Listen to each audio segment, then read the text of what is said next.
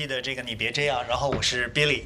Hello，什么玩意儿 Hello，大家好，我是一静。对，已经有点紧张，因为今天来了一个特厉害的嘉宾，他怕露怯。对我呃明明显嘴都开始瓢了。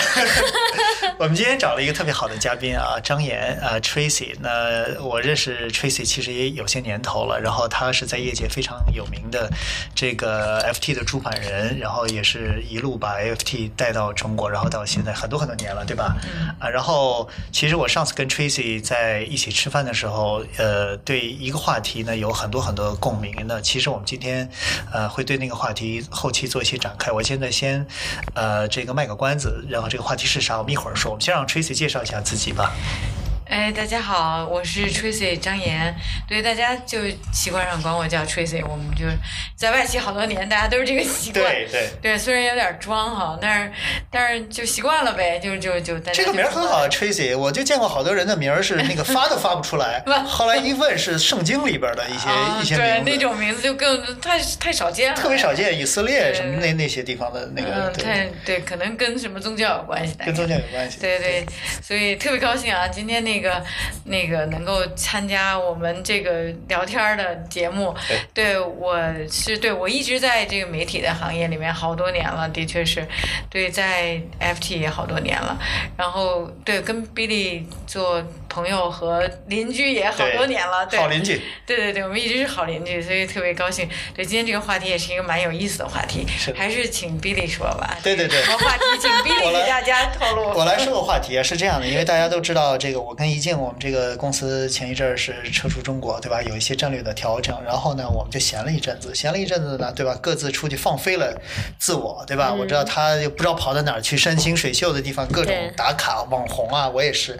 那回来以后后呢我就说这个，我们干点正事儿吧，就是看看下一步怎么自我发展。因为我们都四十大几的人了，然后想一想自己未来的这个职业发展。那但是大家都知道，就是当你不上班的时候，有的时候你人就会自然而然的就放松下来，就 lay back，对吧？那么后来我发现一个现象，就是你你 lay back，你时间不用长，你但凡 lay back 半天一天，你第二天往回一想，你说我前一天我干嘛了呀？你都会觉得好像有点内疚，因为你发现你前天其实是啥都没干，你就是光 lay back 了啊、然后然后你再一想，就是说自己假设这个很快就没有收入了，你这一天也没收入，对吧？然后也也 自己也主要还是成长，没收入是吧呃又没收入又没成长，然后就突然有一种油然的这种内疚感，感觉就是这种 guilty，这种 feel guilty，就觉得自己对不起过去的二十四小时，呃，同时呢又担心好像被这个职场的其他人所落下，或者所谓被时代所抛弃，因为经常我会被这个推送一些一些文章，就是说你你是不是已经被时代所抛弃了？你赶紧下单买这个，你就你就赶上了，你就赶上时代了，时代了，然后链链接概付费九十九点九？对，然后链接就发过来了，付费内容。所以就时间长了，我真的会有这种，就是说我我就有一种感觉，好就好像我不配歇会儿，就是我没资格休息一会儿。所以前两天我就跟 Tracy 吃饭的时候，我就跟他讲，结果好巧不巧，Tracy 说他也有这种感受。那这个就对我是一个特大的冲击，因为 Tracy 是 FT 的出版人，大家知道 FT 在全世界是最顶级的这种，呃，这个 Financial Times 最顶级的这种媒媒体的这个集团，然后都做到那么大的老板，他竟然有同感，所以我当时就特别特别好奇，所以我说 Tracy，我一定要找你来，我们来我们谈一期，就是说一个大老板怎么会跟一个职场小白或者是这个即将失业的职场中年人会有同样的感受？Tracy 就欣然接受了，所以特别感谢哈，Tracy，你你跟我讲讲，就是你你你是。你你你是有同样的这种感受吗？就是你你稍微休息一下，然后你也有点担心自己落下的这种感觉。呃，对，就是我觉得，就是它其实就涉及到一个就是焦虑的问题吧，应该是大家其实都会有，就是我觉得这个已经，嗯，可能一方面跟年龄有关系啊，就是年轻人有年轻人的他的他为什么会怕怕被落下，然后年纪大一点儿的可能就有年纪大为什么会怕被落下，比如说我我我因为比你们年纪还大一点啊，就你刚才说四十大几，我比你还大点儿，所以所以显而易见，然后我的这个焦虑一部分肯定是出自年龄的，因为有一种时不我待感，嗯。呃，然后另外一方面呢，还有可能也跟性格有关系，就是我本身也是一个。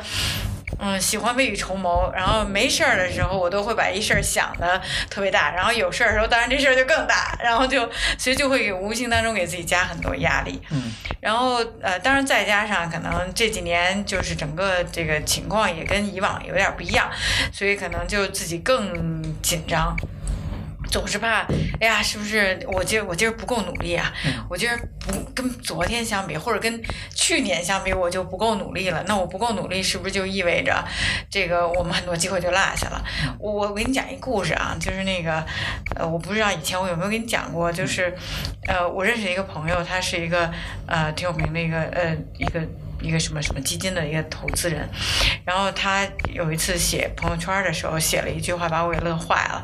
他说：“那个我今天见了几波人，然后发现大家都没有投到好的项目，我心里就放心了。”就是 他的意思就是说，就是你不是我一个人被落下了，是大家都被落下，大家都没往前走。对，这关键谁在前面了也不知道。对，所以就是那种天天都有那种就。莫名其妙，就其实“时不我待”这个词原本是一个很正面的词哈，对，但现在不知道为什么就变成了大家都在时不我待，嗯，就是有没有这个必要，或者说到底时不我待啥了，对吧？就是你为什么会这么着急，这么焦虑？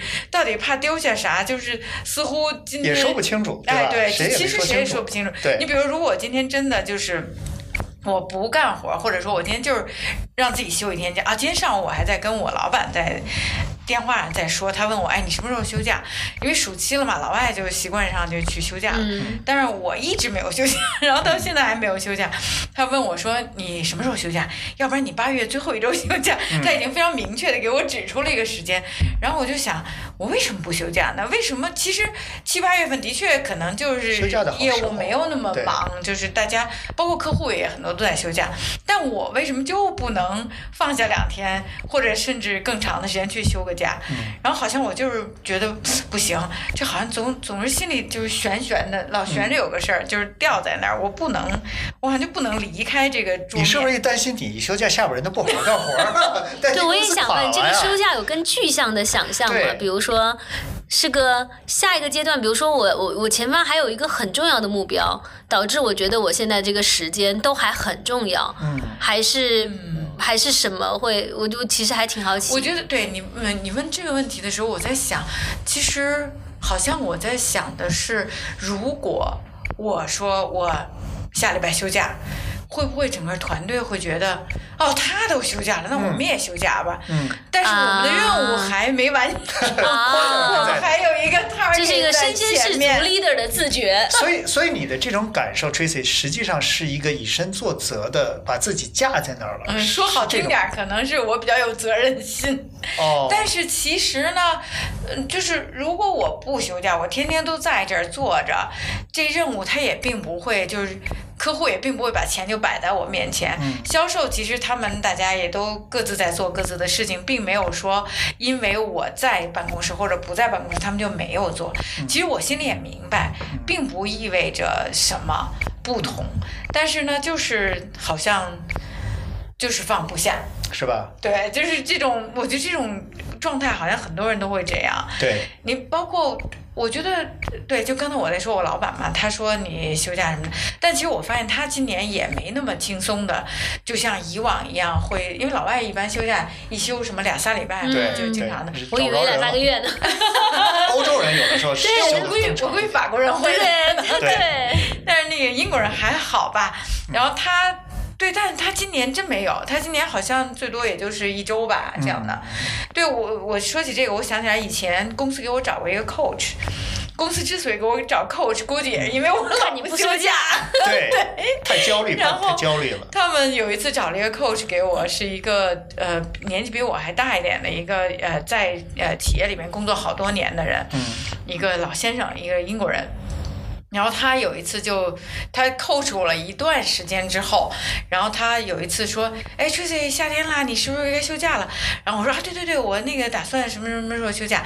我说：“我休一个礼拜，然后我要去哪哪哪。”后来他说：“啊，一个礼拜，一个礼拜就要休假了。”他说：“你你怎么也要休两个礼拜以上，你才能真正放松下来。嗯，其实他说的是有道理。对我，我同意这个时间。对，就是你刚你刚休假的前面几天，可能你都不断的在看邮件，然后或者是在呃微信上回事儿，或者脑子里还在想那些事儿，然后你根本就没有离开工作，只是你的身体不在办公室里。对。但是你时间越长，可能一个礼拜以后，你慢慢的就别人也意识到啊，这个人在休假，算了，我别找他了，就不是特别急的事儿，我就不找你了。然后呢，我也可以慢慢的说，我只有晚上会看一眼邮件，白天我就不看了。对，就是你如果在一个一周之内，其实是做不到这一点的，一周以上可能就会好一些。但是我们好像我不知道别的中国人，我的中国同事好像很少有人会休一个礼拜以上连续啊，我指的是。然后我好像。也几乎没有过连续休一个礼拜以上，对，就是。以前呢，我觉得这事儿还可以解释，是因为我们的经济发展速度特别快，对，就大家的步伐也很快，效率太高了，对，有很多事情赶着你去做，然后你也发现有很多机会在那儿，嗯，然后你要去做。但现在好像经过这几年，我觉得应该没有那么多的事儿要做，对，但我们也照样好像就是刹不住，对，我们刹不住，就是在不断的在往前冲，对，无论是冲到了一个什么。事情上，无论前面是不是有一个事情等着你，我们都好像在不断的往前冲。是的。那我觉得这个观察，我最近的好几个朋友聊到的感受有点像。嗯。就比如说大厂卷的，嗯，他们其实已经觉得大厂的那个上升通道比原来要少很多了。就你要在五到八年前，对吧？你进入一个上升期的大厂，你稍微带一个业务，可能前方就是马上升一级等着你，就是你的升职加薪是很明显的就在前面等着的。但是他们，然后呢，大家也知道，当时大厂这个何止九九六的节奏，对吧？晚上十一点是没有人走的。但问题就在于，现在已经大家都不觉得我。继续这么努力，我就能升职加薪了。因为你的大家的那个规模，就企业规模没有在增长嘛。这这几年大家的企业对吧，不收缩就不错了，很少说在扩张。那你这时候就很难说每一级别努一努都有上一级别的空间机会，就少了很多。但他们还是十一点下班。然后这个时候人就开始难受了，就是可能就这样这个问题。如果前面都没有一个东西等着我，我为什么刹不住车？这是我目标和无意义的卷。对，我觉得刚刚那个刹不住车那个感觉，突然让我觉得说，有的时候人可能真的是惯性。但是我我在想，就是比如像。你讲的和刚才 Tracy 讲的，就是说，如果前面有一摊事儿，或者一个惯性，它还是一个可解释的，我觉得，嗯，放松下来，我内疚的一种心理状态。但我讲的是，就是我前一阵儿有些东西是不可解释的，就是说，我是担心被时代落下，或者担心说我落下了什么，而这个东西我我知道我并没有落下一个 task 或者落下一个 project 没完成有 due date 有 deadline 的，那些都没有，而是说。我是担心被一些事情落下，或者我是担心我我人被整体这个时代所落下，而且这个东西不是我自己，是我我我问了一些周围的朋友，就大家或多或少都有点这种这种感觉，就这有点是一种说不清道不明的一种。焦虑或急焦迫感。我我描述一下我我描述一下我前几天的一个状态，因为就是像刚刚说的，我跟 Billy 现在都是刚好处在一个工作的暂停的这个阶段嘛。然后我在家确实有两，就是比如说我觉得我已经，比如说从我知道消息到安排团队到处理家里的事情，我已经处理了一两个月了。然后我当我到一个，比如说我觉得从我心里脑子里都有时间，比如说从七月一号开始，我就开始要做一个。有时间安排，哪怕我不上班，但我都能安排好时间，且每天自己是有一点点进步的或者所得的那个自己。嗯。然后二十四小时就过去了，然后一周过去了，然后就是你那个感觉。我回看的时候，发现这一周我可真是啥也没干啊。嗯。然后就很自责，对不对？对，然后我就半夜会，我我自责的表现非常具体，我就会半夜会叫自己名字，陈一静你在干什么？就是真的念出自己大名，说你在干什么？嗯。然后那个状态，我觉得我没有你想到，就是觉得会说去被时代抛下了，但我觉得我被更好的自己抛下了。哦，我被我想象中更好的自己扔在那个意思，就是说，如果你充分的利用时间，你二十四小时会变一个更好版本的自己。对，你今天没有成为那样了，对，被那个人对，或者我不是二十四小时就变成更好版本，而是我知道我在我仍然朝着更好版本的自己在往前走。哦，然后我这一刻发现，一天五天你都没有朝更好的自己走，那你怎么知道一年后你会更好呢？然后如果非上升到你的那个描述，那你可能会觉得，那你怎么知道两年以后，当你觉得你还想施展一下拳脚的时候，这个时代。中的你还是有竞争力的呢，嗯，对，所以我那两天就真的就是半夜喊自己大名，很具体啊，对，我觉得就是得回到一些具体的感受嘛，就是因为一不然说我被时代，就是时代现在又定价九十九嘛，就是你 对，是吧？你你就对啊，对对啊，这个真的是挺对，我就在刚才也在想，就是我到底担心什么？就是我我觉得真的是好像。比如说吧，就是关于学习这件事儿，嗯，你们有没有意识到，就是前些年有好多什么知识付费平台，对吧？嗯，就是为什么？为什么？因为我自己在媒体行业做那么多年，然后我们一直希望的是能够把国外的订阅模式带到中国来，但是非常难，因为中国的中国的付费习惯，对他们不愿意付费，然后有很多免费的，然后也觉得我离开学校之后，我为什么还要付费去学知识啊？等等，就没有这种感觉。但是为什么？大概从一七一八那几年开始吧，好像就开始有了。是为什么？我觉得它其实伴随着现在的这种焦虑一起出现的。嗯，就是很多人是，呃，比如说我每天。呃，我会听一个呃呃一个那个 A P P，然后上面有一些我订的课程啊，或者是一些什么书啊、有声书啊等等的。就是我什么时候听呢？我通常就是回到家里，然后我一边干家务，我们就把这个打开放着听。我大部分时间，呃，或者说吧，这么说吧，一半时间我是能听得进去的，我的确听见了他在讲什么，讲一个我也在思考。但另外一半时间，其实我根本没有听，我可能在想别的事儿了，但他也在放着，然后我其实。就等过一会儿，我忽然意识到，哦，我根本没听，我都不知道他在讲什么。但是想想，哎，就这样吧，放吧。然后为什么呢？就是为什么我会这样？然后包括我就是出差的时候，在酒店，到了酒店以后，我可能就是 check in 完了以后，我进到房间，然后把东西都挂上，衣服挂上，什么拿出东，这个过程当中，我也会把这个打开放。OK，就是我就觉得这个时间我不能浪费。它就哪怕是一个背景音，对，是个白噪音，你也觉得我也在做那个更有价值或更好自己的事。就是我好像在 get 知识，或者说我在 get 一些别人的观点，我在学习，就是学习这件事成了一个必须得，就是让我。我我你反而是就如果有一个整段的时间，我反而可能很难就是定下来坐在那儿学习。但是像这种就是见缝插针的时候，我放这些东西的时候，我会觉得哎呀，我没有浪费这个时间。对对对，我没有浪费这几分钟，我在听，然后我再 get 一些新的知识，或者是别人的一些什么观点什么。对对对对，有一种小小的自我满足和成就感。就这种时候会觉得哎呀，我总算是没有那，而且我都觉得要成为一种强迫症啊，就是一课听完了，哎呀，这课我听完。划过去，对，然后又定下一课，然后这一课我又听完了，划过去，然后我一年会看看，哦，我已经听了这么多课了，哎，真好，我这一年没有白浪费。对，但其实你真的翻回头，我有时候也会想啊，就也会冷静下来想一想，我真的 get 到什么了吗？就是我学到了什么吗？还是说我真的有什么思考上的一些什么进步吗？好像也未必，因为你有些根本没有听进去啊，所以其实就是。同样是一种，这个时间也就这样就飘过去了。只不过就是我自己感觉我没有让这个时间浪费，好像我在这个时间当中我充了东西在那儿，但这个东西是不是真的充到我的脑子里了，或者充到我心里了？其实我也不是很说。对的，对的。对。其实我们前两天跟一个嘉宾在下面聊天的时候，就提出了一个问题，这个问题叫做“你多努力才算努力”。呃，因为其实 听到这个问题，我眼泪就想吐流下来，是吧？因为不够努力了，对吧？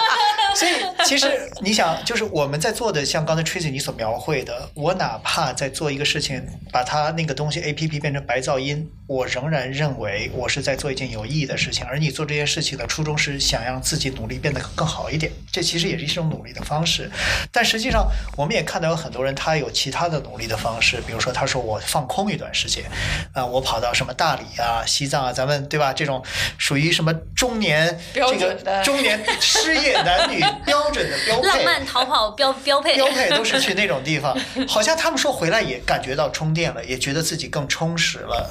就是，所以现在的问题就是说，当你当你不停的在学的时候，你有的时候在怀疑说，我自己这个学到底是不是一个正确的方向？当你出去放空的时候。也是一种方式。那所以到底哪种方式是一个更适合自己的方式？我觉得这个应该是每个人有他自己更适合他自己的这种方式才对。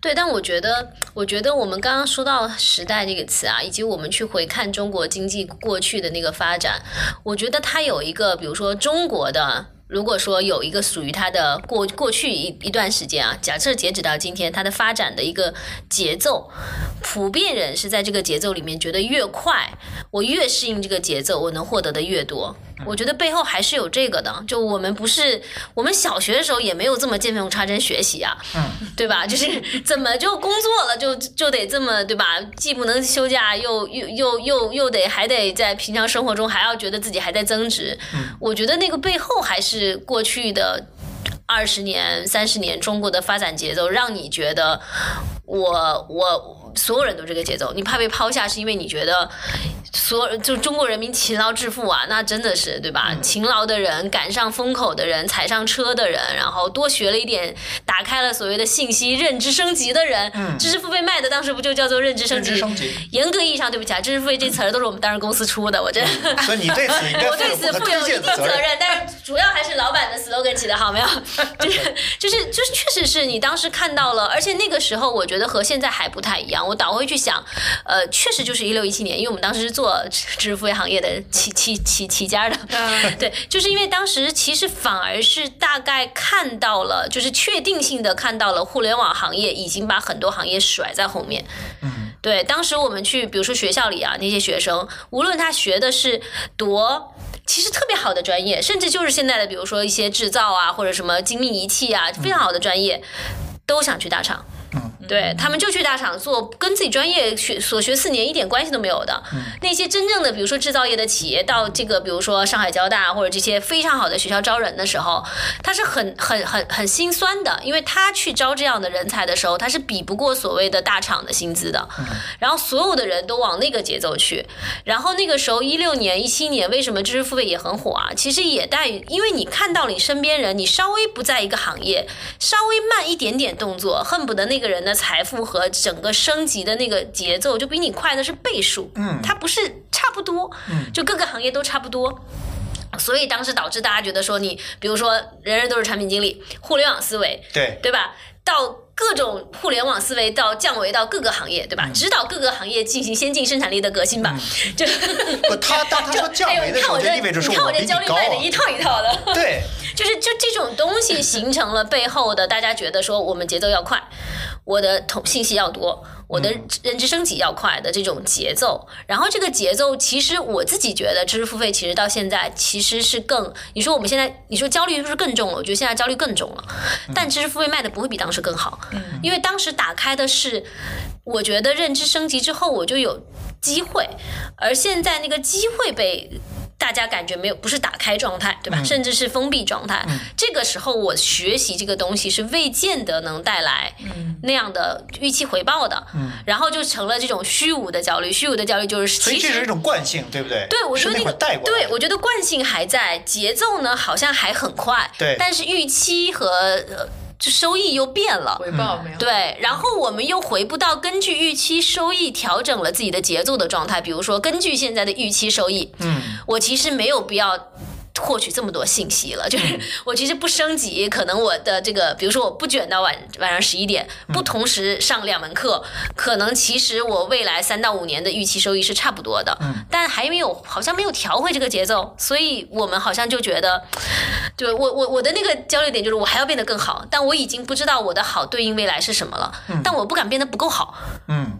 过去的经验告诉我变得不够好，我就会看到别人是完全看不清楚的，你就会看到别人都站到潮头了，这是过去给我们的。经验教训，我觉得，对，其实这里头有一个比较的问题，就是我们是喜欢比较，就人可能都是喜欢比较的，就是你肯定看到你你你，因为不是生活在真空里面嘛，你周围总是有，无论是你的同学或者是同行，还有同龄人等等吧，就是大家别人在做什么，然后你就再加上现在，我觉得啊，就是。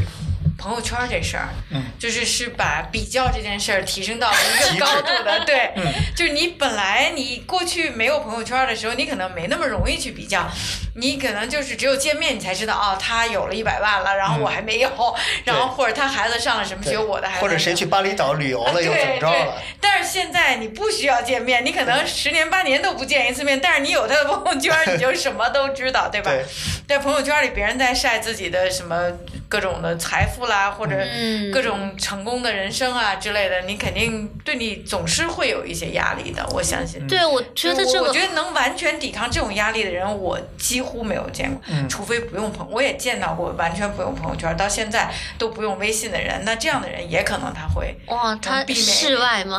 室外高人对，这样的人还真有，但是的确非常非常非常少。对，因为我觉得可能，我觉得这个还真是我刚刚说到，其实忘了提这个社交媒体啊，就或者没有想到社交媒体的作用，因为现在不单单是朋友圈，就是以前你说生活在四五线城市的人，哪里知道一二线城市在消费什么呢？对对吧？现在小红书对吧？对，你恨不得你说在农村，你都得知道他们现在买了这个 Fancy 和喜茶联名的这个 Fancy 和喜茶联名的这个新包新包包了吧？就是对吧？就是这种感觉，就可能是就这种压力带来的，大家觉得。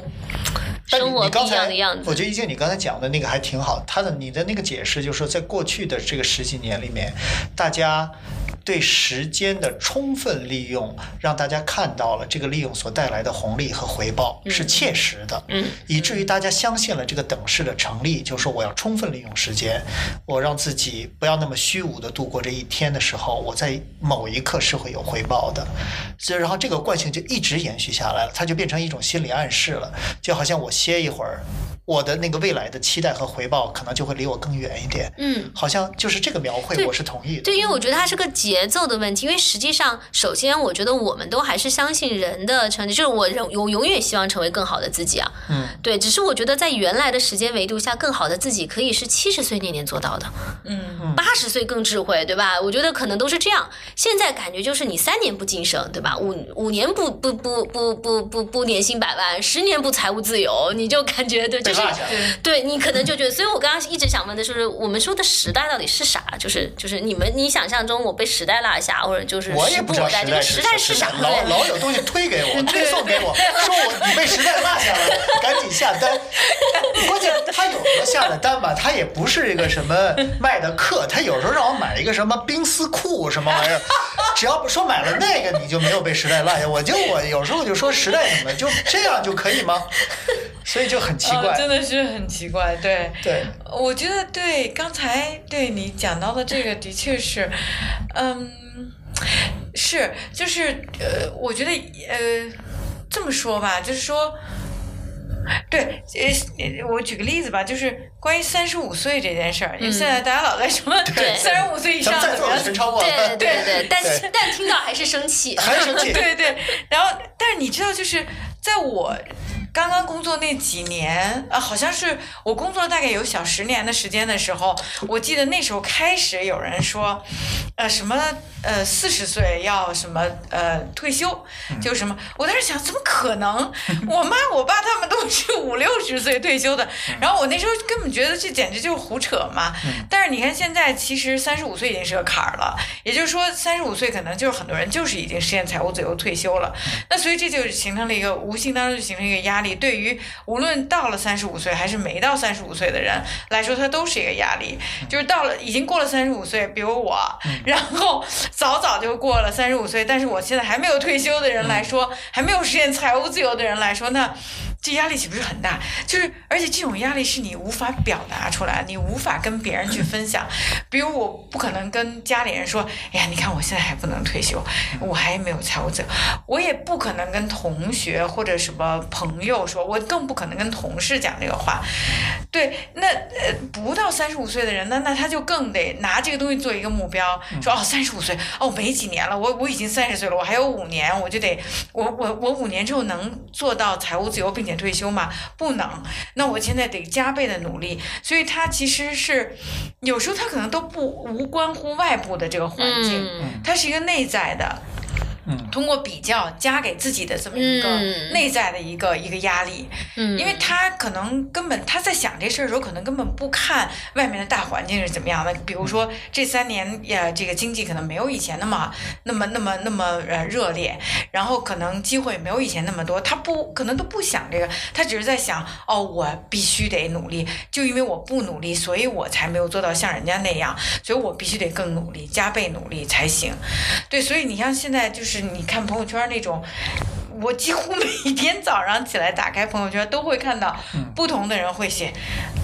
什么啊？早起的鸟儿有虫吃，就是这句话，我已经看过无数次了。然后几乎每天早上都有不同的人在发这个，说哦，我是早起的鸟儿，我有虫吃；早起的鸟儿才有虫吃，不早起就没有虫吃，等等等等。就你说这种话，他是在激励自己，还是在干嘛？好可怕！我可能想给他回一个，我熬夜我也吃了你的虫，哼，对你个 老子五点没睡吃你的虫。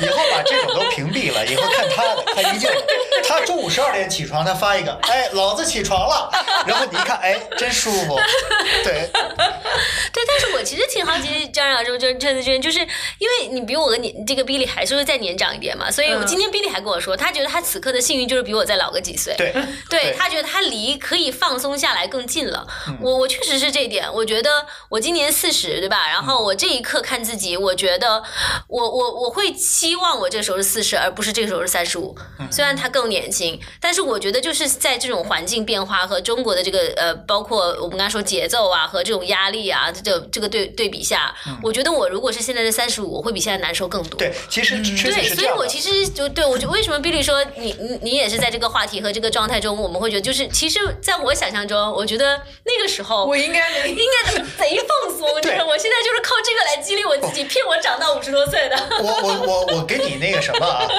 你你说的不不完全准确，就是哦我说我比三十多岁、二十多岁的人更幸运，不是因为我离退休更近了，而是因为现在未来的时代所发生的那些变化，我觉得我已经快应付不了了。我现在很庆幸自己应付的需要应付那些挑战的时间，要比二十多岁的人要短很多。啊，不需要再去那个去考虑那么多那么多这些挑战挑战，而且很多挑战真的是你前所未闻的，而且你已经想不过来，说我应该如何应对。哎，但是我觉得这个就刚才一静说这个的确是，就是，呃，我我明白你说到我的时候的那个感觉，嗯呃，我其实也是，可能也是需要一个过程吧，嗯就是我是这两年开始在，我我也经历了一个过程，就是先是我觉得特别焦虑，就当然前面因为这三年的确生活状况跟以前不一样嘛，是所以肯定是很焦虑的。那那种焦虑就不仅仅是因为工作啦，因为什么呃这个经济啊等等，不不仅仅因为这个，还有其他的一些压力，所以肯定是很焦虑。但是慢慢的，我觉得就是人可能有个自我调节吧。我虽然现在我依然很焦虑啊，依然很，比如刚才我说我不敢休假啊或者什么的，嗯。但同时呢，我也慢慢在告诉自己，就是，嗯，差不多了，就是嗯。你需要，啊。你需要慢慢，有些事儿你需要停下来了，有些事儿你需要不要那么较劲了，不要那么去看别人了。比如说啊，我们举，我给你举个例子，就是。因为我是呃在媒体做运营的嘛，就我们负责运营的人是需要跟客户打交道的，然后呃，所以我的朋友圈很多都是，比如今天参加了客户这个活动啦，明天又跟那个客户我们又做了一个什么活动啊，全是这些，就是在。呃，年头好的时候，我几乎可以在非呃夏天这种假期的时候，每天都有事儿，所以我的朋友圈可能每天都有的可发。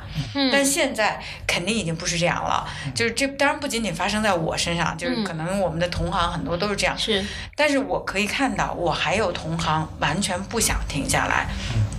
他在每天都要一定要找一个事情发，比如今天没有跟客户的事情，他也一定要去组个饭局，可以发一个朋友圈。嗯然后就是这个饭局可能里头没有客户，就只是一些朋友，但是他也可以拍一些美照，然后可以发到那个朋友圈里。他就是为了发朋友圈对，组这饭局他就是的吧？不，他呃，他，我觉得，我觉得他其实，嗯，不能用虚荣心这么简单的去形容他。嗯。他其实就是嗯。也想告诉市场，我还在这里，哦，我们还在活跃。对。对对对，我们我们不是说像你所想象的那样，我没生意做了，对，不是那样的，我还有事情，我还有很多事情在做，我在开拓新的事情，甚至，但是对我来说呢，就是差不多最近这一两年吧，我已经慢慢可以放下这个了，我不想再给自己制造发朋友圈的这个资料了，嗯，对，我觉得就是嗯。就是这事情有，我就去做这件事情；没有这件事儿，我不想给自己再制造一个事情了。我觉得可以稍微的。放松一点儿，嗯，虽然这个时，咱们刚才说了半天时代，虽然我们不知道这时代到底是啥，嗯，但是我不得不说的就是，就这个时代这件事儿，在这样的一个时代里面，你说你能够，刚才咱们也说到放空，对，然后什么放下，我认为啊，这扯淡，不可能，没有人能真正做到放空放下，嗯，不可能，完全不可能，因为这时代就这样，嗯，就你周围的人也是这样的，你生活的这市场也是这样的。你只能相对的做到这一点，我觉得完全不可能，就是说能做到像很多那个你们看视频号嘛，视频号里面很多那种什么听下雨的声音，啊有 有有有那种那种 BGM 回来了，对海浪声、鸟叫声，就那种你说你偶尔有那么一下，你也挺舒服的。对，我觉得你就接受，就你听到那个你觉得很放松，哦挺好，我接受这个。然后但是你不要指望说我能持续这样，我觉得不可能，完全不可能。所以。就只能是说来啥就接受啥吧，就是这东西没来，我尽量不要去强求它。我现在在尽量告诉自己做到这点，虽然我也没有完全做到。对，哎，我觉得这个挺有启发。就刚刚说那个不强求，就是一是我也不强求自己突然进入到佛性放空状态，对吧？但也不强求自己要努成一副我实际不是的状态。对吧？比如说，我实际不是每天都要见人和展示这个活力的时候，我其实就是在我见人和真的那天，我就感觉到这件事情让我觉得兴奋，我再去发，就可能是更这种状态。但是刚才 Tracy 讲，就是他发那条朋友圈，也许是有他的呃。业务考虑的，呃，是的，就是他是在刷存在感，就让人家说哦，他还在做这个，我生意要考虑他一下，是还是有这种，对他还是有这个，有些人肯定是有这个目的的，有这个想法的，对。但就说，其实这样做。因为当然它有它的好处啊，就是肯定是能够帮你呃传递一些信息给到你希望啊 get 到这个信息的人，这样的一个目标人群那儿。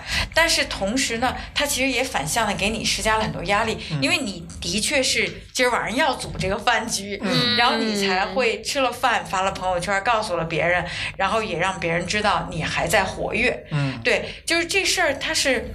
它是有反噬的一个力量的，就肯定还是会回到你身上来。所以我就是觉得，我不知道，我也是在瞎想啊。就这些日子，就是在琢磨怎么样能让自己尽量的能放下一点儿，能舒服一点儿。因为就是，呃，你们肯定也。嗯，知道就是现在心理学有多流行。是的，现在叫玄学一体。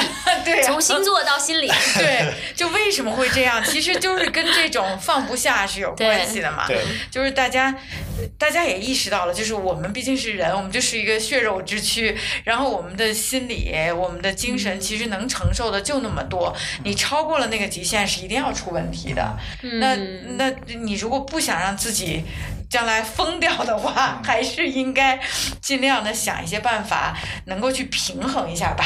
就是至少能够能够稍微控制一下对，嗯，对。我再回到那个朋友圈的例子，我我的感觉是这里面可能有业务的考量，就是在比如像各自合合作伙伴、业务方刷存在感嘛。但可能就是什么叫真诚面对自己呢？就是你去。估这里面到底是，比如说我今天是发一个朋友圈，我来一客户，那我肯我也天天发，对不对？是不是？对。但有的时候其实这背后是一种心理焦虑的反射，因为我焦虑，所以也要发。可是发的过程呢，其实我有可能是更焦虑，因为我今天发了，明天不能发，我其实更焦虑，因为你这一刻努着发那一下，其实就没有。真实的面对真实嘛？对对，所以你导致这个东西就是可能刚刚这个张老师说的反噬，就是其实你是要去评估这里面有举动到底真的你只是做了一个利弊的衡量，还是其实你在满足了自己心里已经开始稍微有一点点偏或者有一点点扭曲的那个点，你你你你喂给他了，然后你要持续的喂给他那个，你要用这个行为来满足自己不焦虑的那个点。我是觉得这个背后其实还挺深的，因为很难每个人这个动作背后能够真的真实的面对每一刻自己现在的状况。对，只是我们今天可能聊的就是说，就是不是立地成佛嘛，就是更多的就是说我能。随着岁月渐长，能够回到自己更真实状态的，或者明明环境已经变了，嗯，为什么要假装环境不变呢？因为环境不变的时候，你真的每天有饭局；环境变的时候，你真的一个 Q 仨客户，对吧？就是咱是不是？对，就这是是可能是这样的啊。是是是的。然后刚才。我觉得有一个还也还想还想听听你们两个的想法，就是关于年龄和所未来所遇到的挑战。就是我跟易静上午有时候在聊天哈，就是说我我为什么还是挺庆幸自己已经四十七岁了，对吧？是因为我们刚才讲，就是说随着比如说像 AI 过来，然后说 AI 会取代一大批工作，一大批技能，直到今天也没说清楚到底是取代是蓝领是白领是 senior 的还是 entry level 的，反反正那意思就全取代了。然后呢，包括这个还有很多的这种一大团的未知进来，所以呢，还有包括有很多问题，包括三刚才讲的三十五岁的年龄歧视的问题。那像这种问题，在我们二十多岁的时候是没有年龄歧视的啊，那会儿你有足够的时间和大把的空间去。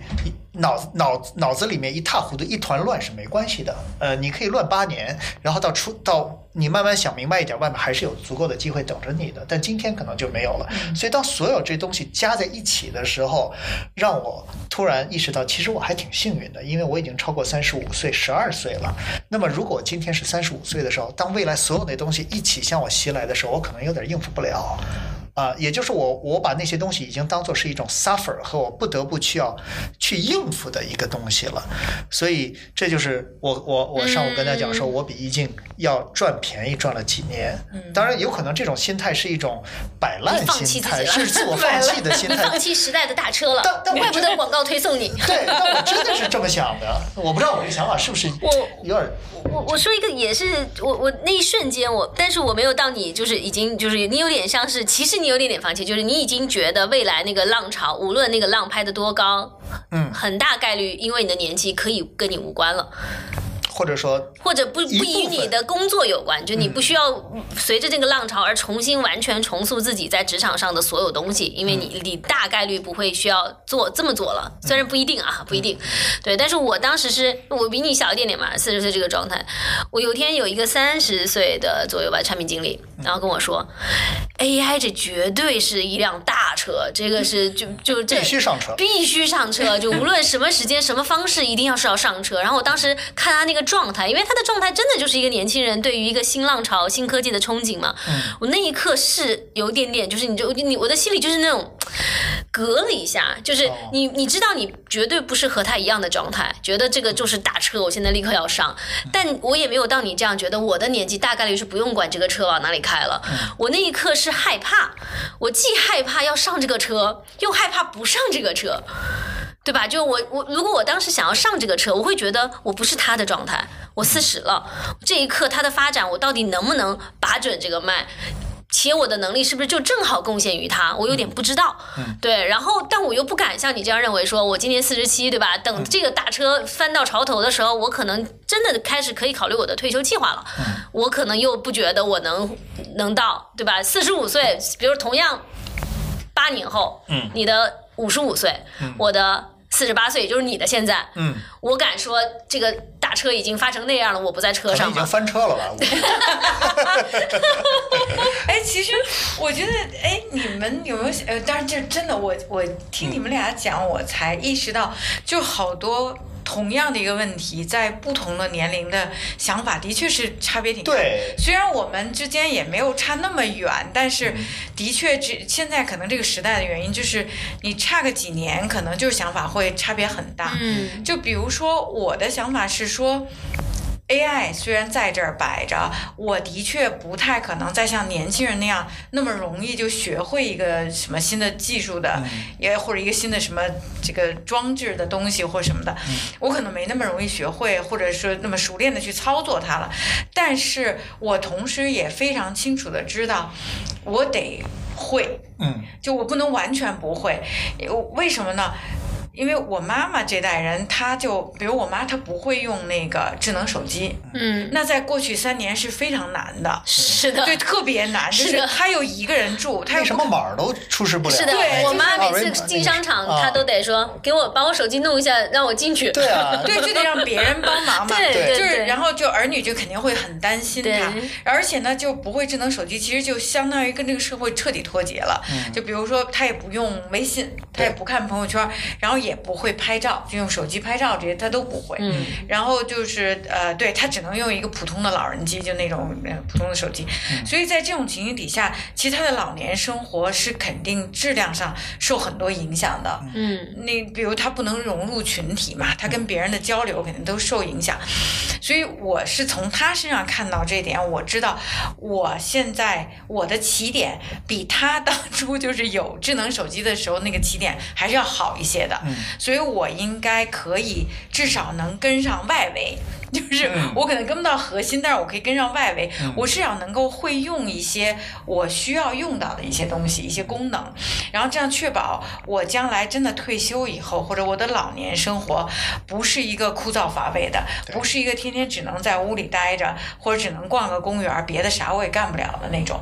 对我，所以我我觉得我看这个新的技术和人工智能什么这些，我觉得或许我们是应该用一个相对比较积极一点的。方式去所谓的摆烂，对对，就是不能完全真的躺平就算了，随便他吧。我们，但是我能理解 Billy 说的，就是你觉得到了这个年纪，然后你可以不用那么努力的去学习这些东西，然后你也不至于怎么样，就你不至于因为没有 get 到最先进的技术而将来找不到工作而不能养活自己。其实你不需要担心这个，但是同时，因为我们毕竟是。跟着这个数字化成长起来的，对，就我们的过去的这个十几二十年吧，都是在数字化的这个过程当中，所以呢，我们的起点还不错，就是将来我的老年生活不至于太差，不至于打 最后像我妈妈那样，就是这个在三年当中不能出示一个码儿，对，而让我们那么焦虑，对吧？就我觉得，就是如果从这个角度去想这件事儿的话，我觉得我还比较踏实，就没觉得那么。那么好像被落下了，或者什么的感觉。是的，是的，对。我觉得我是我，我觉得我希望听众朋友们不要被意境给带歪了啊！他直接把我带成一个塑造成一个已经自我放弃的 油腻中年了。其其实不是。不不，你是一个特别充满好奇心的人。对对，我只是在想，就是说刚才 Tracy 讲的，就是说其实不同的人，然后不同的呃境遇下面的人，他对待一个事情的焦虑度以及他焦虑的侧面是不一样的。比如说，我们今天上午在聊一个事儿。就是说，我们在聊，比如大的环境，然后我们在聊，嗯，这种经济形势，然后中美等等啊，所有的这些问题。那么我就跟他讲，我说，其实我担心的是另外一件事情，我担心的是地球变暖，因为我每天听很多有些国外的新闻，就讲美国东海岸又又。历史新高一百多度，他讲的是华氏度哈，然后加拿大的那些森林大火又烧了多少年了，然后大家都冲向海岸，然后为了避暑，要多少人又死于这个这种高温脱水，所以就说，我其实担心的是说，有可能我们在未来的一些年头里面，可能我们自己就把自己就给毁灭了，我们都不需要再担心这些外部的经济环境、所谓的宏观环境、国家和国家之间的这些问题。那我我我。毕竟就是，我就跟他讲，就说我跟你有不同的担心，其实最主要的一个差别在于，我有一小孩儿，哎，对，因为我希望我的孩子，他以后所面临的世界不要像今天的这个世界这么残酷。我希望那个世界能够对他友好一点，但可能大概率更残酷。但可能大概率更残酷，对，是的。所以就是说，可能就是像 Tracy 讲的，就是他可能还不仅仅是年龄的问题，而是你每个人的境遇，它导致着你看待问题，你觉得你为哪件事更担心，那个更的那个地方其实是有千差万别的。对，比如说我这一刻还会担心，比如说它真的是一个呃确定性的科技浪潮，对吧？嗯。然后我的职业的下半段。会大概率和这个技术和它带来的整个产业的发展是会交集的，嗯，对，这这这极大概率啊，对，会会交集。如果我在这个时候没有做好的准备或没有好的选择，我还是个没有小孩的人，对吧？嗯，我会觉得我对于我自己四十到八十。假设我活到八十吧，北京平均平年龄八十二，八十多了，八十二、八十三吧，对，你按八十三算吧。好害怕！就是我会对我会对经济，然后各种都会自都会更担心的。这也是我觉得说，你你比如说你有小孩，你希望这个世界会对他好。对，对我没有小孩，我希望我能够有能力对自己好。哦，对对，然后这个能力和现在这些发展是很很相关的。对，因为我在一个职场的正中间嘛，我现在经常觉得自己告别了职场，我我自己的职业的上半场，因为对吧？是我大概还有一个下半场。对，我我的感觉，然后这一刻其实是我觉得，我一我觉得我还是不希望被所谓的这种焦虑裹挟，对吧？所以我其实这一刻是敢停下的，我想停下审视，但是背后对应的是对这种节奏的不确定。哎，我觉得。他说明白了，差别在于说，我们希望未来面对未来世界的这个视角的那个视角的主语是不同的人。嗯，他说的是他自己，我希望的是我的孩子。所以可能这是我们有不同焦虑的来源。对，就你你刚才说到孩子，我前面本来也想提到，我就给忘记了。就是这个其实是一个很重要的点，你知道吗？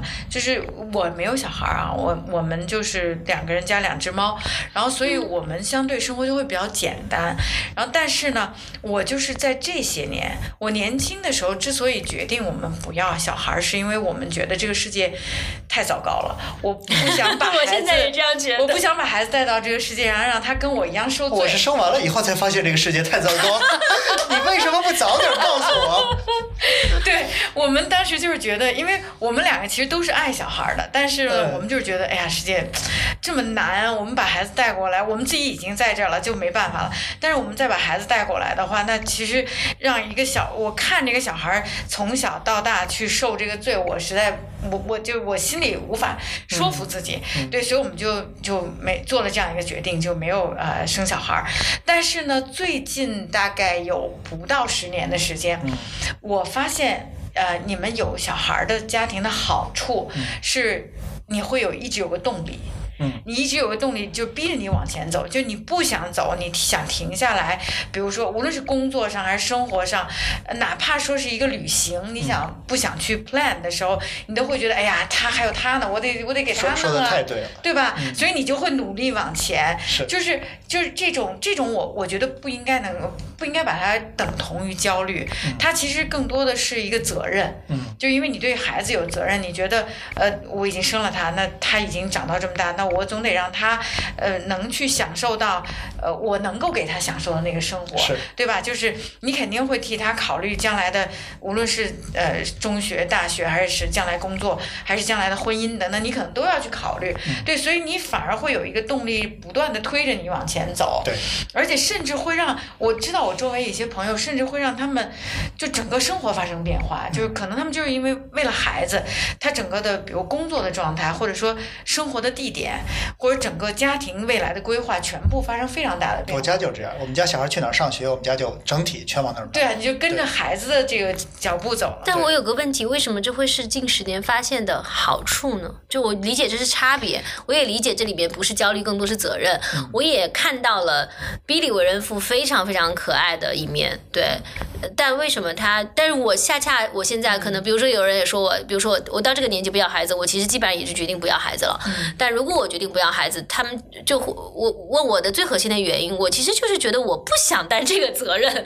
就我一是不想担我把他带到这个世界，这个世界如此之变化的这个责任；二是我不想担我四十五的某一天、五十的某一天，我的这个决策完全要依他来决定。嗯，对，这我我觉得这嗯，我我我我前阵子看一个就是这个。叫暮色将近啊，就是一个英国的那个九十九十几岁的一个女的女性的很很很很很老的编辑，然后她当时写了一本书，然后她说她九十几岁了，她说盖棺定论她未婚也不生的这这一辈子，她最后写的就是说，如果有一个词，别人可能会认为我这样的一生是自私的，但我不想用自私这个词，因为我觉得自私，我也不喜欢这个词，我觉得自私，我我对人还是挺好的，对吧？所以我其实不觉得我是一个自私的人。我说，但是我觉得这个词反映的另外一个点，我是认可的，就是我不太愿意为为任何人或任何事放弃我的全部。嗯，对，而孩子对我的这个责任，在我比如说五十岁的时候，那一刻对我的要求就是我想成为另外一个样子，但我不能。嗯，就这个是我的，所以我刚刚其实想问张老师，你为什么觉得这个就是我知道有他形成了一种动力和责任，逼着你去继续往前，是。或者是为他去做调整和改变，甚至是为了更好的生活。但这背后的好的原因，是因为他大概率生活会，就是他大概率是更进步的嘛，就是我我。我我我不是这个意思，嗯我的意思是指的，就是我为什么会最近十年有这种对我的好奇点是这个，就是其实是因为呃。呃，两件事儿上吧，一个是买房子这件事儿上，就是我们家一直是住同一个房子，就从来一直没有换。其实可以换一个大一点儿的，但是我们就觉得还没有这个需没有必要，嗯，对，然后像这样的一件事儿，肯定是因为我没有小孩儿。如果我有小孩儿，我一定会会去做计划，对，就可能换一个大一点儿的，或者甚至换一个地方，换一个什么学区房之类的，对吧？就这个是一件事儿。另外一件事儿就是呃，关于呃要不要换一个地方生活，比如是在北京生活，还是说换一个城市，还是甚至换一个国家生活。就这件事儿，我们也一直犹犹豫豫、犹犹豫豫到现在，然后就一直没有做这样一个决定。其实跟这个呃，就是有没有小孩哦，也有关系。点理解了。对，但是呃，这并不意味着我后悔啊，我完全没有后悔。太好了就是对，就我一 听到这个我就放心给你打了。个样儿哈。对我，我觉得就是嗯那个，我我这么，我经常当着很多朋友的面讲这句话，但绝对不是说别人有孩子就不对。但是呢，我也的确一直都在说，我这辈子做的最正确的、唯一正确的决定，到目前为止就是这个决定。嗯，就因为我觉得我越来越觉得那是一个非常重大的责任，就这个责任是。呃，对，也会改变我很多，嗯然后也会改变对方很多，然后就是孩子也会被改变很多，就是他生在一个什么样的父母的家庭里面，嗯其实也是一个非常拆盲盒的一个事儿，对就是就很难说最后会是一个什么样的结果。然后包括这些年我跟自己的呃家里的老人相处的这个过程，其实也会让我觉得，就是如果我下面有孩子的话，那他将来怎么对待我，怎么怎么来照顾我等等，这对他来说也是一个非常艰难的一个过程吧。就他不是。嗯我不得不说，所有的关系都并不仅仅是享受，就很多的关系里面其实也会有很多 suffer 的东西的。是，对，所以呢，对我来说，我就觉得我呃选择少一重关系，然后我就会可能相对简单一点儿，但并不是说这就是一个不好的事儿是，因为它的确也会推动很多家庭可能去创造了更多的可能性，是。创造了更多的选择。是，对，所以当然就是，嗯，咱们就说的更那个一点儿吧，就是说的说的大一点儿。其实如果没有家庭的话，没有嗯更完整的或者更大的家庭的话，其实这个社会的进步其实也是会受到影响的。虽然我知道现在很多年轻人都说我是最后一代了，然后对，是大家是这么说的。被迫声明我是最后一代。对，但是的确，其实就是理智上讲，这不是一个好的事情。嗯它的确不是一个好的事情，因为人工智能还没到那个程度，说可以可以完全替代人类，对吧？可对可以完全替代血肉之躯，是不太可能的吧？对，对，所以，哎，这件事儿，对，我觉得我也是不一，就是虽然我特别这个，我我我特别。开心听到你没有后悔，对，但是我其实是我是很支持身边的朋友结婚生子的，不是因为我自己不，我觉得有的时候是选择也是机缘，反正对我来说是我其实从来没有下过一个决心说我不要，对，但我觉得我没有看到任何一个 moment 我非常确定我想要，对，只要没有这个 moment，我是不被其他因因素影响的，对。我仅仅只是这样，其实关于小孩儿的这个事儿哈，咱们当然不是亲子节偏了呀目啊，聊但是聊偏了但但聊偏了。啊是这个话题挺好的。我我想这么说，就你你相不相信这个世上有一类人，他如果没有小孩，他不会像有了小孩那样，他会变得更好。哎，这是我。有一类人像你或 Tracy，你们有没有孩子都会有办法让自己变得更好，但有一类人如果没有孩子，他可能没有办法变得更好。我其实恰恰想说这个，因为我回到我们今天的这个，我我我虽然我们是漫谈，也不见真有主题，但肯定不是亲子话题。是但是我觉得这里面背后，我们刚才聊到它的原因，也是因为我们发现这是一个我们成长过程中的变量。对对吧？对，我们在成为更好的自己，哪怕这个更好的自己是在五十岁、六十岁出现的变量。然后你说的这个点就是，我觉得我今天是不依赖这个东西，我永远在问自己，我会变得更好吗？对对，但我知道 Billy，你好像真的是觉得我就是我说的那类人。哎，如果没孩子，你今天就不是你，你是个坏人。是的，我不会是个坏人，可能我会是一个很不负责任的人，或者对自己毫无要求的人，底线极低的人。就是活着就行，对吧？这社会也别跟我聊我的贡献了，对吧？贡献，对，活着就行，每天就躺平，我会很开心的。所以我觉得可能是跟个人体质有关。就我的体质是，这个小孩他带给我了，他让我会变好，因为我希望他变好，所以我变好这件事变成了一个副产品。对，因为我希望他好，所以我不这个很美好。就包括这里面可能随之而来的一些财务决策，可能也确实会带给你成长或收益。是的，对。只是我觉得这里面就是对对对对，如果没有这个条件的人来说，可能也还是问那个问题，就说我在变得更好嘛？这个现在就是我要的嘛？如果我想要更好的生活或更好的更多可能性，我还有别的选择吗？嗯。可能可能就是得自己问自己，因为你没有一个孩子说，如果为了让你好，我要做什么吗？可能就是这个差别。哎，那天我随便聊起来，就是我我那天看到，我也忘了哪儿看到了，就是说他那个观点，就是说，全世界没有一个父母是希望自己小孩成为一个。流氓什么坏蛋？即使他本这个父亲本身是个杀人犯、黑帮老大，他也不是说我希望我孩子以后成为一个一个杀人犯或者黑帮老大，他还是希望让孩子成为一个正直善良的人。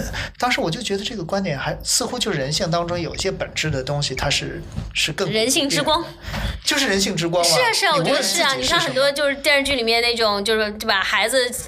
单纯的不行，然后最后某一天发现他老爸是个对吧？要要坐牢的那个，对对对对。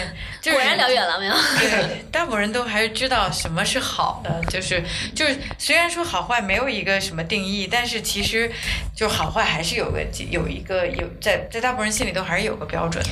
对我说到这个，我刚刚其实脑子里出现了两个分叉，我稍微倒回去一点啊。我们说这个节奏和成长的时候，我刚有个分叉，比如说好坏，我觉得过去大家的。对于这个人有没有长好，或者是这个人，我我们肯定认为真实、善良等等，对吧？就赞美这个是一套评价标准嘛。但是我觉得过去的很多的。客观标准都是那个成功和财务的，是，对吧？就是就是你就底线是这个人有没有长好，底线是这个人是不是一个善良吧、诚实吧、不犯罪吧，对吧？就可能这是底线。上限是什么呢？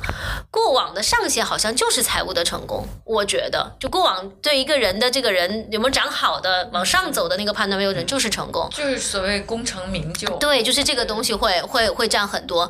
但是如果这个是环境，就是我刚刚脑子里想的，真的两个分叉，一种是一个分叉是。我们可能进入一个低增长的时代了，嗯，对吧？未来的可能假设二十年都是低增长的，那我们这些过去被教导着或者被。影响着认为成功是那个更好标准的人如何自处呢？你来修炼自己的真善美啊！你是我已经修炼完，我现在就是个真善美，就是这么自信。我只是不知道自己能不能成功嘛，对吧？但如果我过往过去二十年，我会觉得说我要努力，我要学习这个，我要我要成功。但如果我未来二十年这些都做到了，我还不能成功呢？嗯，而那个成功背后又不。没有，很多人是没有自己的价值取向的，因为另外一种就是我想要成为这样的人，无论这样的人在世俗定义上是不是成功，嗯，对吧？我想，我想做一个一年挣十万能够生活的人，但我可能在做公益，我在做什么？我在做，就是对吧？但是过往的这些人都被。流动到了或者影响到了往成功那个那个道路上去了，嗯，对，这是我觉得一种可能，就是未来我们如果聊时代，今天给我们要不要放松的节奏，一种是一种可能是这样，另一种就是我另外一种更大的担心就是，我以为我们会。比如说低速增长二十年，然后我觉得那我就放下来，就问自己的内心到底想干嘛吧。成功是什么？然后发现三年之后，成功是大家上的那趟车，就是成功是大家上了那趟车。嗯，就有可能 AI 的发展反而又真正带来一个浪潮，然后就像过去十年，甚至比过去十年更加剧的送更多。在这个时候没有放弃这个机会的人成功，嗯，我不知道那个时候我会不会觉得啊，我我我又选错了，就这个是我觉得就是完全不知道，我们都不知道前面到底是什么，被时代落下的这两条车，两两两条道完全可能不说到这儿已经我不知道哈，你们有没有一种同样的，就是我在过去这些年里面哈，就每过几年其实有一个新的风口，最早是从区块链，对吧？然后什么比快币，忘记我们都比特币经历过什么。然后现在 AIGC，就是我曾我不知道是不是因为我老了哈，一会儿你们可以帮我判断判断，我就是我我我没这脸。每一次当出现一个新的概念或新的名词的时候，我从内心里似乎有一个隐隐隐隐的声音来告诉我说，别离它那么近，或者说我我内心不想要真正在第一时间了解这件事情，我想先看看，等等看。嗯嗯，我不知道后面是什么原因驱使我做出这种反应的，但是可能是因为老了，因为我周围真的有很多同学，我不是我相信你们的朋友圈里也有，什么火他们搞什么，最后或者是就最后你有一个有一个疑问，就是说他们这些人好像什么都懂。就说区块链也懂，是比特币，AIGC 突然又变成 AI 的大专家了，感觉什么什么都是他最专家，所以有的时候我觉得他可能只是一种人生态度，而不是说他真的懂这个，或他在这方面真的有这个技能。他的人生态度就是说，我要最 in 的东西，嗯，我要最 hot 的东西，因为这个东西是有可能让我以后有机会上某一辆车，然后一下子 IPO 就怎么样的那那种。但我觉得他是个人生态度的问题。我我其实我对我觉得就是人的分布就会是这样子的，永远有包比如说我们做产品，永远有这个产品的弄弄潮儿的，最最新的没见过的产品，一定是有一帮这个非常小众的，但是又是最前沿的人，是各种新产品的人会去用。嗯，对，而很多的大众就是得这个这个产品到了一千万用户，一个亿的用户，对吧？到了所有人都知道了，我才会去用它。嗯，对，只是它就是这样。我我我最近因为赶上这个所谓的科技浪潮，我确实看到身边如果是那个风格的人，哇，现在简直如数家珍。对，但是我们可能真的都不属于。就比如说，我已经是希望自己，因为我做的是产品这块嘛，嗯和这个互联网，那我肯定是不敢离它太远。嗯对，因为我我那那我觉得那个可能甚至说的夸张点都叫不职业。如果我离它真的太远，比如说如果我离 AIGC 太远的话，我觉得叫不职业。对，但我未见的是从我的本性上，我就是那个弄潮儿，我可能就真不是。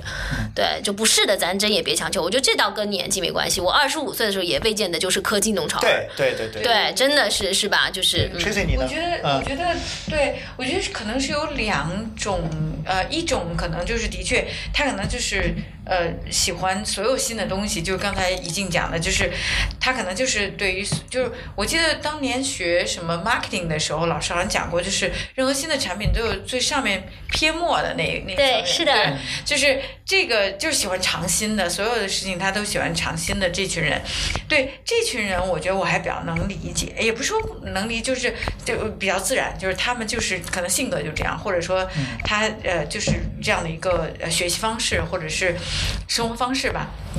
还有一种呢，其实就像咱们今天聊这个话题，就是他是不想落后的，他就觉得别把我落下，就是别 这事儿甭管我懂不懂，你们既然说了，我就得赶紧跟上来。嗯就跟你们发现吧，就是说现在朋友圈里面，我还说朋友圈，因为我看朋友圈很多，但是朋友圈里面就是。这几年有一个名人去世，所有人都要跟着去悼念。其实有些人他可能真的并不见得认呃知道这个名人，嗯不是说认识啊，就是说他可能根本没有读过他的书，或者没有听过他的歌，或者根本没有看过他的电影。但是他觉得，哎，别人都在说，哦，这人很有名，那我也得跟着，就是肯定会有这种情况。我觉得包括你刚才说的 AIGC 啊，像这样的一些呃风口的东西，肯定也会有这种情况是的。是，对，就是说不好听点儿吧，就是这个群体里面也是产生骗子的那个群体，OK，我认为啊。哎，这个是真的。我我我补充一个场外信息啊，我和这个做这个这个检查刑侦的人聊，就 AI 这事儿，咱还没玩明白呢，是吧？嗯啊，这个诈骗犯都玩明白了。OK，啊，他们是现在对，现在那个 AI 这个 AI 视频，然后给你这个短，马上快快的给你微信视频播过来，播完之后让你转账，哦一般得得见到真人你才愿意对对对帮他吧？对哎，就然后十秒钟说，哎，我现在特别着急有个事儿，你先弄啊，反正你知道是我，对挂了，还得，嗯，诈骗成功而。而且说他他他可以给你一段视频，然后你们俩他那个脸都是真的。对呀、因为已就是他说我是你妈，然后对你给我赶紧转点钱来，结果然后你说视频一下，对因为他真是你妈，啊是，对，啊就真是你妈那样子啊！对真是你妈那个样子 这当然咱你妈你妈的呢？对 但我我觉得是啊，就是我觉得这回到就又回到我们刚才说朋友圈的时候，就是其实是，嗯其实是你说松弛，或者说能够放松下来，未见得我们是躺着，而是我们可能真实的面对自己，不是那个弄潮儿，不要假装自己是那个弄潮儿，对吧？比如说，虽然我也真看 AI 的文章，但我就不每天转，对吧？就显得我懂似的，对。但如果我真的看到我有转译一篇，那一篇我真的觉得他写的非常好，他让我一个。将将这个懂或者不太懂的人，有了一种视角去看它，那我可能转那个文章更多的是，如果你们也像我一样，咱不是弄潮儿，对吧？但这篇文章能让你看得更明白一些，然后我才转，就就是真的可能还是更真实的看自己的这个。我觉得我已经很明确了，不是弄潮儿了，我觉得 对吧？我没必要装了。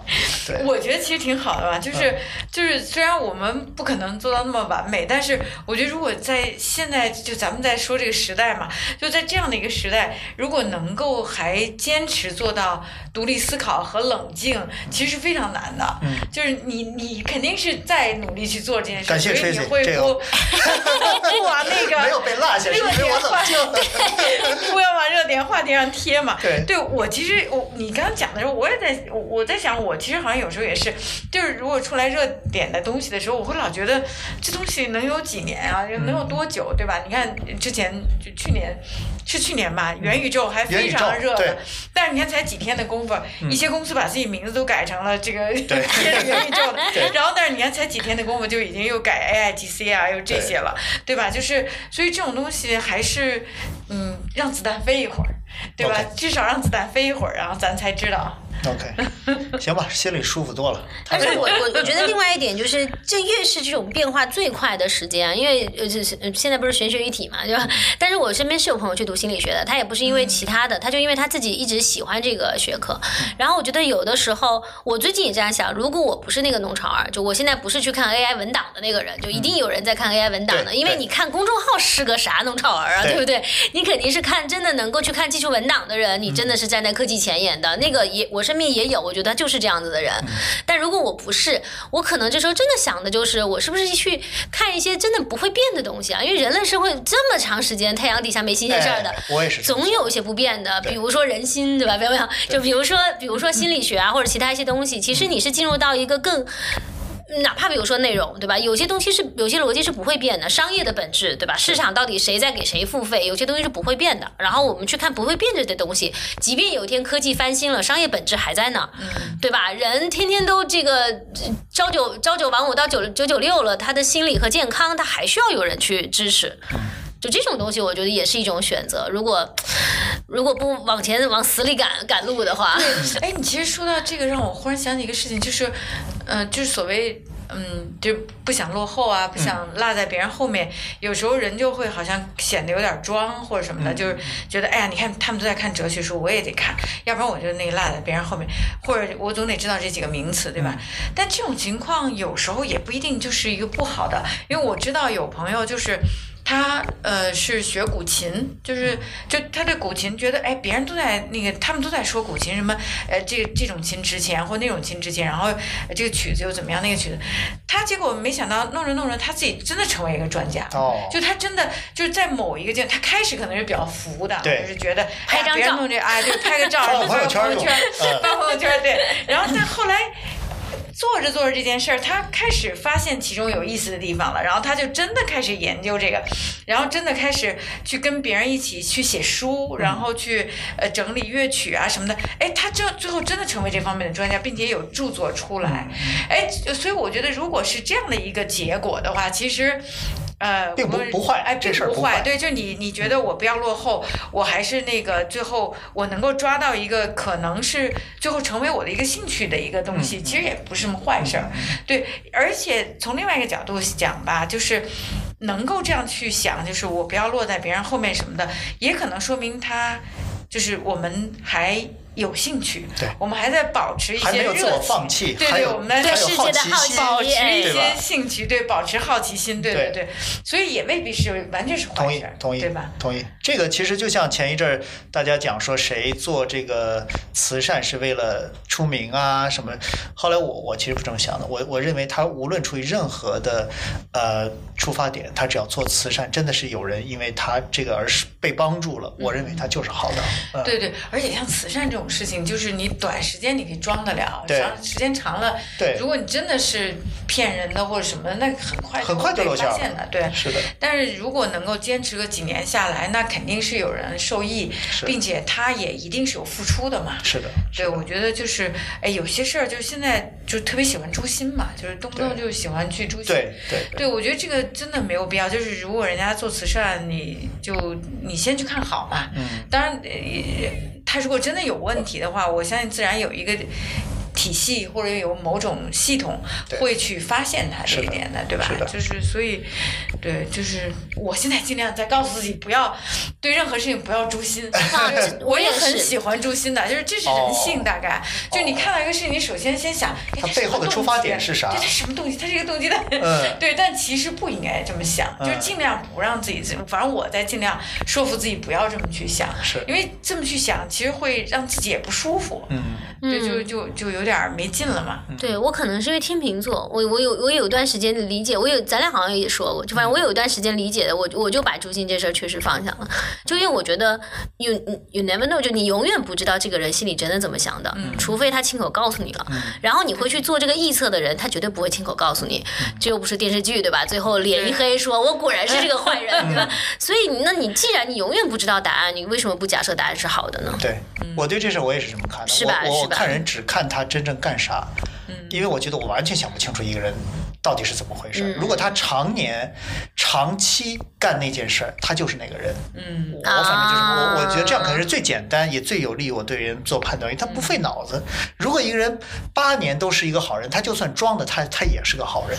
Fake it and to make it，fake it make it，哎，这这挺说挺好的。对呀、对，咱们反正今天谈的这是漫谈啊，这也没个啥，也也没个啥主题，但是就是我们主要还是要让自己能够，嗯，不被落下吧。你看我们这四十大几的人都害怕被落下，对吧？我我觉得就是。